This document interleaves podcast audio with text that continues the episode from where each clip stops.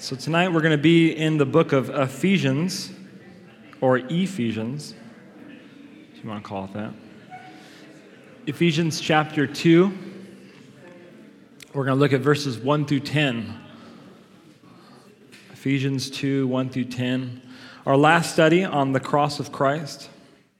So far, we've seen Christ as our substitute, the fact that he came and took our place, he died for us, and then We've looked at some of the, the, the aspects of, of Christ's death and how his atonement applied sinward, how it applied Godward, and now tonight we're going to see how his atonement applies manward and how God, through Christ, reconciled the world to himself. Jesus says, As I'm lifting up, all men will be drawn to myself. We're going to talk about God's grace. And so the title of the study is Christ, the Savior of the World. So let's pray. Lord, thank you so much for this evening. Lord, thank you for, Lord, just the chance to worship you and to, Lord, and to, and to be with you. You're so amazing, Lord, in your love for us. And um, Lord, it, it requires a response, Lord. It requires a response of our life, Lord. And, and one aspect of that, Lord, is just by sitting at your feet. Lord, we're reminded of um, you know that story of Mary and Martha and how, Lord, you commended Mary for, for that good thing.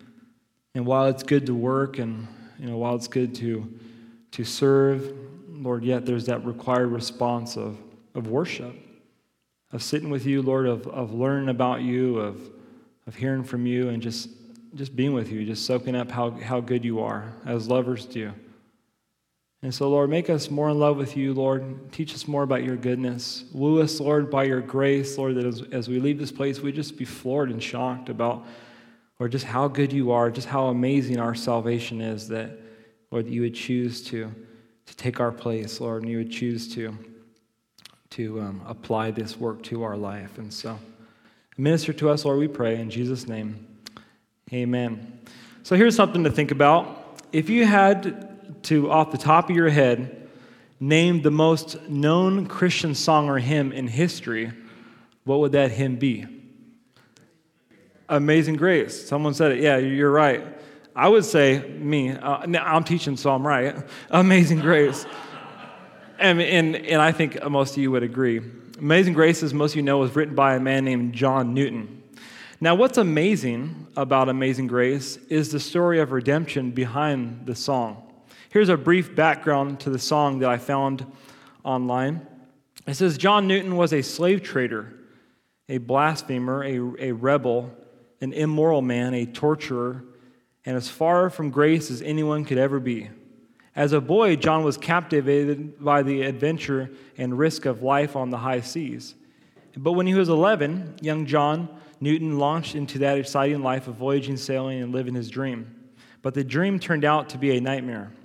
Later in his life, he wrote, I sinned with a high hand, and I made it my study to tempt and seduce others. Newton lived a hard life with hard consequences. God got his attention, though.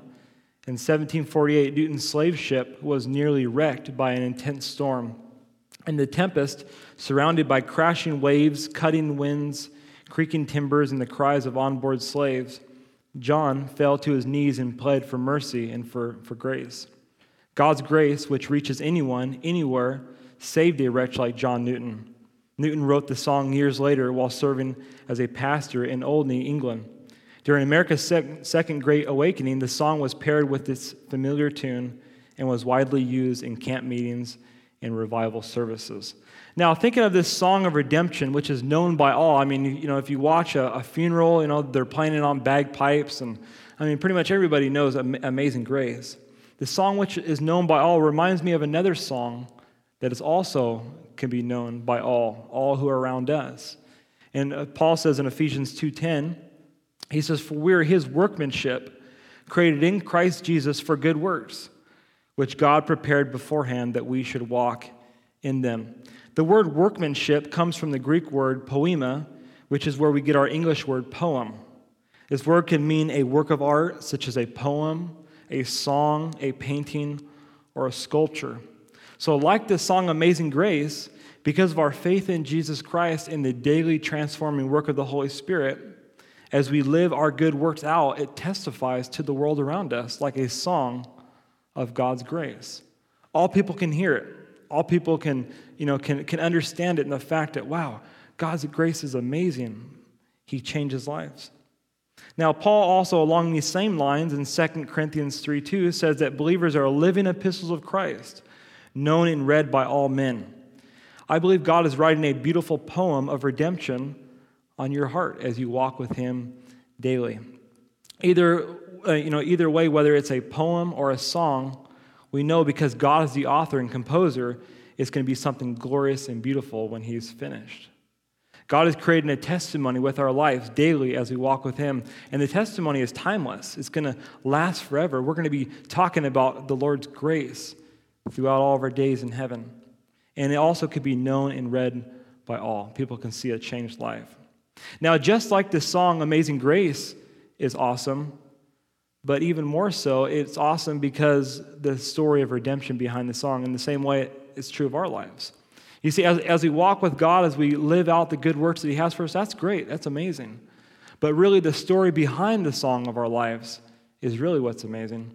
Behind the fact that we have a changed life, you know, that's really what, you know, is amazing. And Paul tells us what that is in Ephesians 2 1 through 9.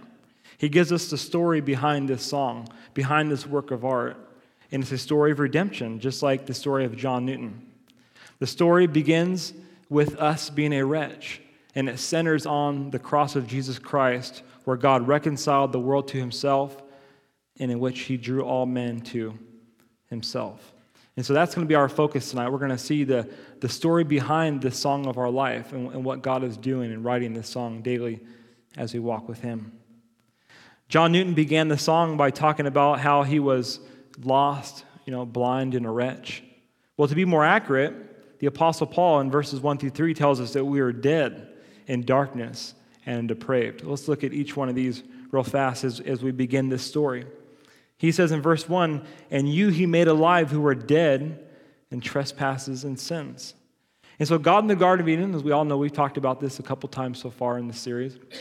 God in the Garden of Eden said, Adam, if you eat of the fruit, you're going to surely die. And what did Adam do? He disobeyed God's command and he died. Now, he didn't fall over dead, he began dying physically, but he died at that moment spiritually. Death, as we said, is separation from God. So man became spiritually separated from God. When a person is born into this world because they are born of the line of Adam, they're born with the sin nature, therefore they're born separated from God. Nobody's born in a relationship with God, even if you're an Italian Catholic, as, you know, as, as we hear uh, often. Nobody is born in a relationship with God. Everybody is born separated from God.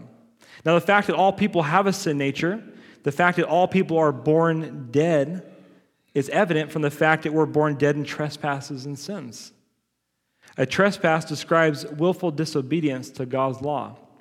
Sin means missing the mark of God's perfection, of God's perfect and holy nature. We saw last week that all mankind fail when they enter the courtroom of God and they stand before a holy judge.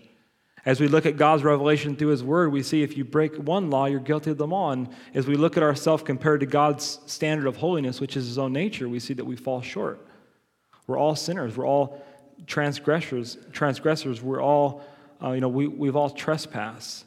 And because of that, it's evident that we have a sin nature. We, we sin because uh, we're a sinner. We're born with a sin nature. Now, Paul goes on and says, You were also in darkness in which you once walked according to the course of this world, according to the prince of the power of the air, the spirit who now works in the sons of disobedience.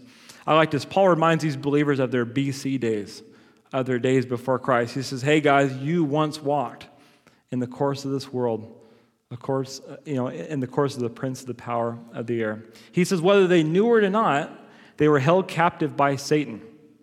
They were slaves of the kingdom of darkness.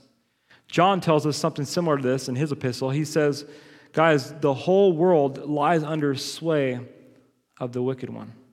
The whole world lies under sway of the wicked one. So while unbelievers feel that they're free, that they're free thinkers, that they're living their life for themselves, I, I hear this at work a lot. Guys say, I, you know, I live for myself.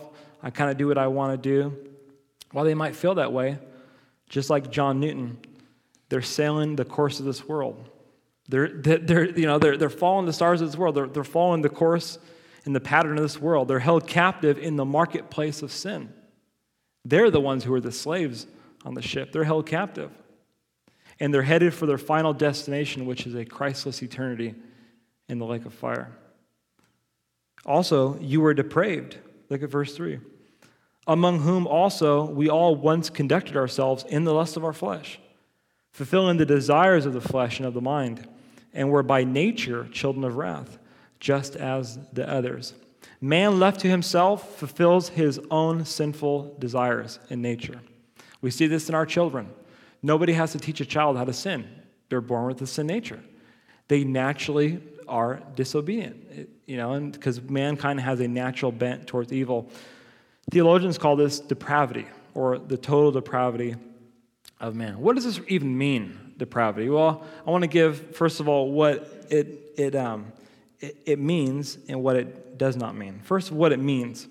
By depravity, we mean that all people are sinners, totally destitute of the love of God, which is fundamental to the law.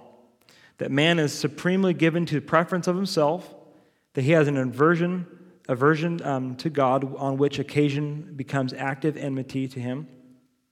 That his every faculty is disordered and corrupted, that he has no thought feeling, or deed of which God can fully approve.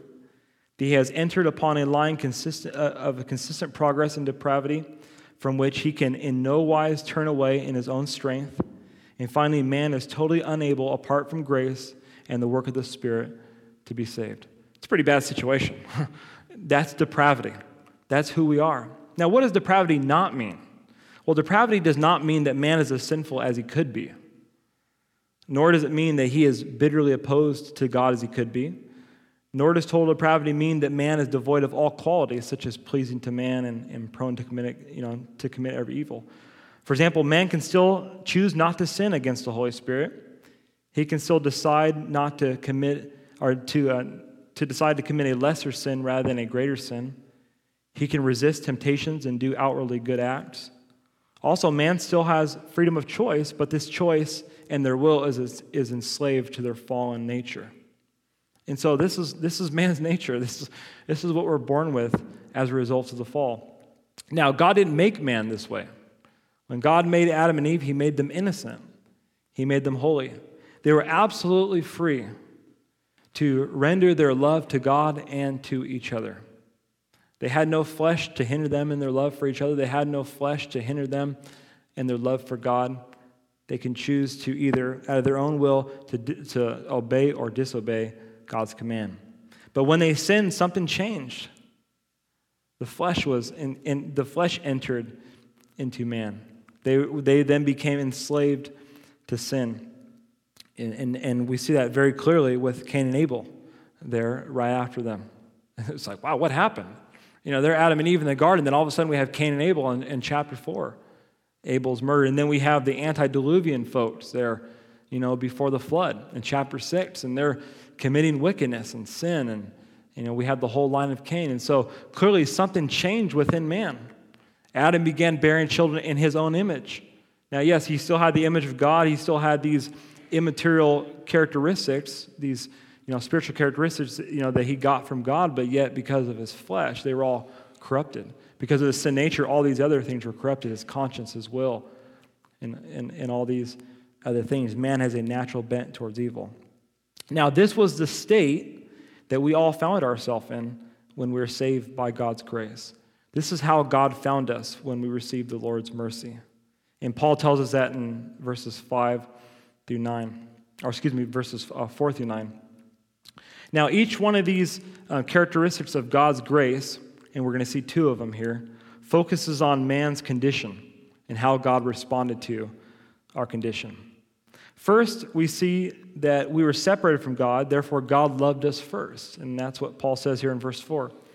But God, who is rich in mercy, because of his great love with which he loved us, even when we were dead in trespasses, made us alive together with Christ. By grace you have been saved and raised up together and made us to sit together in the heavenly places in Christ Jesus, that in the ages to come he might show the exceeding riches of his grace and his kindness towards us in Christ Jesus. And so there we were, dead in trespasses and sins. We were separated from God, but God, I love that, but God, who is rich in mercy, and love, he acted first. Grace has been defined as love in action, and that's exactly what we see throughout the Bible over and over and over with God. When Adam and Eve were there in the garden naked, who was it? It was God that was searching after them in order to cover them, in order to, in order to restore them. 1 John 4:10 says, "And this is love, not that we love God, but that he loved us and sent his son to be the propitiation for our sins. And so God, in His grace, sent Jesus to die on the cross for our sins. He sent Him to bridge that gap. He bridged the gap between a holy God and a sinful man. And that's what Paul talks about in, Ephes- um, in 1 Timothy 2 5 to 6. He says, There's one God and there's one mediator between God and man, the man Christ Jesus, who gave himself a ransom for all to be testified in due time. And so Jesus bridged that gap. There's that separation between God and man. We're born dead trespass and sins, but God sent Jesus to bridge that gap. He, he was there to restore this relationship, and He did it by sacrificing Himself to pay the ransom for our sins. Also, our story gets even better because Paul says that you and I weren't knocking on God's door daily, you know, like in the movie Frozen. You want to go build a snowman?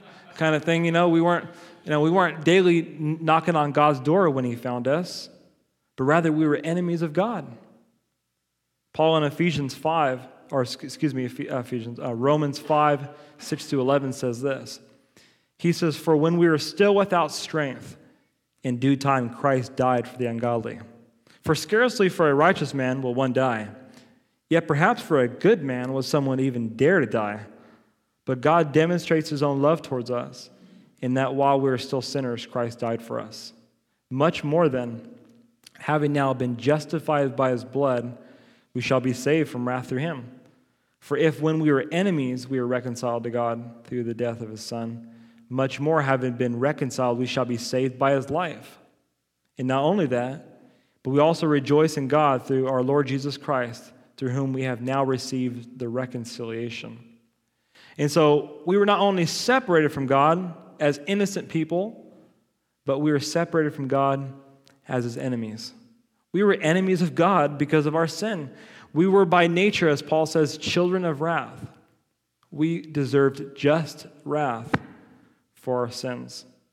But God, because of his love for us, but God, because of his mercy, but God, because of his love, sent Jesus to die on the behalf of his enemies. That's amazing. Through the death of Jesus Christ and the shed blood on the cross, Paul tells us here that he reconciled the world to himself. Reconcile means to remove the enmity that was between man and God. And he was able to do that through Christ's death. Because his enmity has now been removed positionally, all mankind are rendered savable before a holy God. God didn't change, but man's position before a holy God changed on the basis of what Jesus did on the cross. It's amazing. We, were, we, we had our back turned on God, and God, positionally, the entire world rendered man savable. Now, not all men are saved through this act, but all men have the possibility of being saved. And the way that we're saved is by receiving the message of reconciliation. It's the gospel of Jesus Christ. And Paul talked about that in 2 Corinthians 5. So Christ, so God was in Christ reconciling the world to himself, and now we have the message of reconciliation to go out to man and say, hey, be reconciled to God. God wants to save you. God is reaching out to you. He's reconciled all men. He's made it, made it possible for men to be saved. Now just receive this message of peace and, and be um, born again. Salvation is to all. But in verses 8 and 9, we see there's another aspect to God's grace. We see that God meets us in our darkness. God meets us in our depravity. Not only did He bridge the gap and He reconciled us to Himself, but God is able to overcome the fact that we were in bondage, in darkness, in the fact that we were depraved in our nature. Verse 8 says, For by grace you have been saved through faith, and that not of yourselves. It is the gift of God, not of works, lest anyone should boast. The basis of our salvation, from start to finish, is grace. Grace is God's unmerited and undeserved gift. Now, some have taught from this verse that the gift is referring to faith, but scholars say it's better to understand this based upon the Greek language to see this grace as the total package, package of our salvation. So it's better to understand the gift here is talking about grace, the total package, package of our salvation, rather than, than faith that God gives to just some. As some have taught, can't really support that um, from, from this passage. Now, the total package of salvation that we have is the aspect of our salvation justification, sanctification, and glorification. Kind of big words, but really they're very simple definitions. Justification is past tense. We were saved from the penalty of our sin as we put our faith in Jesus. When we put our faith in the Lord, we were born again, and then God declared us righteous, righteous in His sight by our faith in Him alone. Now, our justification is not based upon our own works. Paul's very clear here. It's not based upon anything about us, but it's based upon God, His grace, and the work of His Holy Spirit. It's all based upon the cross of Jesus Christ. Jesus in John 16 said that He needed to die, rise again, and, and to ascend into heaven so that He could send the Holy Spirit into the world to convict the world of sin, righteousness, and judgment. And so salvation is a work of God's Holy Spirit sent into this world. And God has done that. He sent his spirit into the world to strive with men, to convict men of their sin, to reveal man, to reveal to man who's lost that he needs to be saved. But also salvation is a work of God's grace. Con- concerning our response to the conviction of the Holy Spirit. It doesn't come from our own power within us or our own good within us. Man is totally depraved. Our ability to believe the gospel comes from Jesus' grace and His alone, which comes through the cross of Jesus Christ. Listen to what Jesus Himself said in John 12, verse 32. He says, If I am lifted up from the earth, I will draw all peoples to myself. Jesus says, If I am lifted up from the earth, I will give sufficient grace to all mankind to believe in me. I will draw all men to myself. Now, this is not to be confused with what those who would call themselves Calvinists believe, um, you know, which is called irresistible grace, which they believe that God before time selected this group to go to heaven, this group, you know, to go to hell, and the group that He chose, He's going to give them this irresistible grace. You know, whether they like it or not, they're going to be drawn to Him and they're going to be saved. And then once they're saved, then they're going to realize that they're actually saved by, by putting their faith in Him. The Bible doesn't teach that. Rather than teaching irresistible grace, the Bible teaches resistible grace. And we see that over and over and over through the Bible. Through the cross of Christ, Jesus draws all men to himself through his grace, making it possible for all men to use their free will and to be saved. We have the ability to either respond to this grace or to reject it. Now, second, concerning our sanctification, which is God's process of making us more like Jesus daily as we walk with him, we also see that it's a work of God's grace through the cross of Christ. Paul says in, in, um, in Romans 5 1 through 2, he says, Therefore, having been justified by faith, we have peace with God through our Lord Jesus Christ, to whom also we have access by faith into this grace in which we stand and rejoice in hope of the glory of God. The believer stands in God's grace. That's our position right now as we stand in God's grace. Yes, we're to abide in Christ. A saving faith will produce fruit, it will produce good works. But the fact that you and I are children of God, sons and daughters of God, isn't affected by our own righteousness, by our own, by our own works. We stand in the Lord's grace. And so, based upon the cross of Christ, we're secure in our faith. We, we have that hope, we have that peace, we, we have that rest. Our future aspect of our salvation is based upon God's grace. It's called glorification. Glorification is that the fact that we're one day we're going to be saved from the presence of sin. Paul mentioned that at the end of Romans 5 2. He says, We can rejoice in the glory of God. We can rejoice in it. We don't have to go around worrying, you know, that we're going to lose our salvation all the time. Paul says, Hey, man, you can rejoice in it, knowing that you're going to stand before God, you know, away from the presence of sin, fully glorified. Paul said, God who began a good work in you will complete it. He, he's going to complete it because it's not based upon us, it's based upon his grace and what Jesus accomplished to the cross. And so our salvation, from start to, to end, is all about grace. The first stirring of our hearts to believe in Christ came from God's Holy Spirit to woo us. It came from Jesus' grace to enable us, to draw us to Himself in order to believe. When we received Christ, we became born again. We, we became justified. Now we stand in this grace in which we can rejoice. And God's changing us daily by His Spirit. And finally, one day when we stand in front of Him in heaven, we're going to realize it was all by grace. That's going to be our story. That's going to be our song throughout all eternity. And that's what Paul says here in the book of Ephesians. It's going to be something that we talk about throughout ages to come God's grace in our life. How should we respond to this amazing story? How should we, you know, how should we respond to this story of redemption? Well, we see it in verse 10. For we're his workmanship, created in Christ Jesus for good works, which God prepared beforehand that we should walk in them. We need to allow God to write his beautiful song with our lives. God's done the work, he saved us. Now we just need to let him write the song with our lives. God wants to do something amazing with our life. He doesn't want to force us to walk with Him. God, uh, uh, we already taught. Forced love is, not love at all. God will not force us to, you know, to, to be used by Him. God won't force us to have something amazing done in our life. God wants to do it, but we must render ourselves willing and open to the Lord. If we'll give ourselves over to the Lord and, and walk with Him daily and follow His will, then God is going to make a beautiful song with our life. It's going to testify to all. Also, God's going to give us the abilities to sing this song. We're going to be the, the greatest boy or girl band around. And as we as we walk with the Lord, singing God's amazing grace.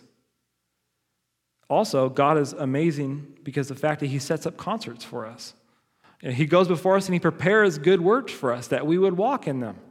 So, God has written the song. It's a beautiful song. He's given us the ability to sing this song as we walk with Him and testify to the world. And then He's even going to give us appointments for us to be able to sing this song for others. All we have to do is just be willing and to respond to the work of His Holy Spirit. Amen.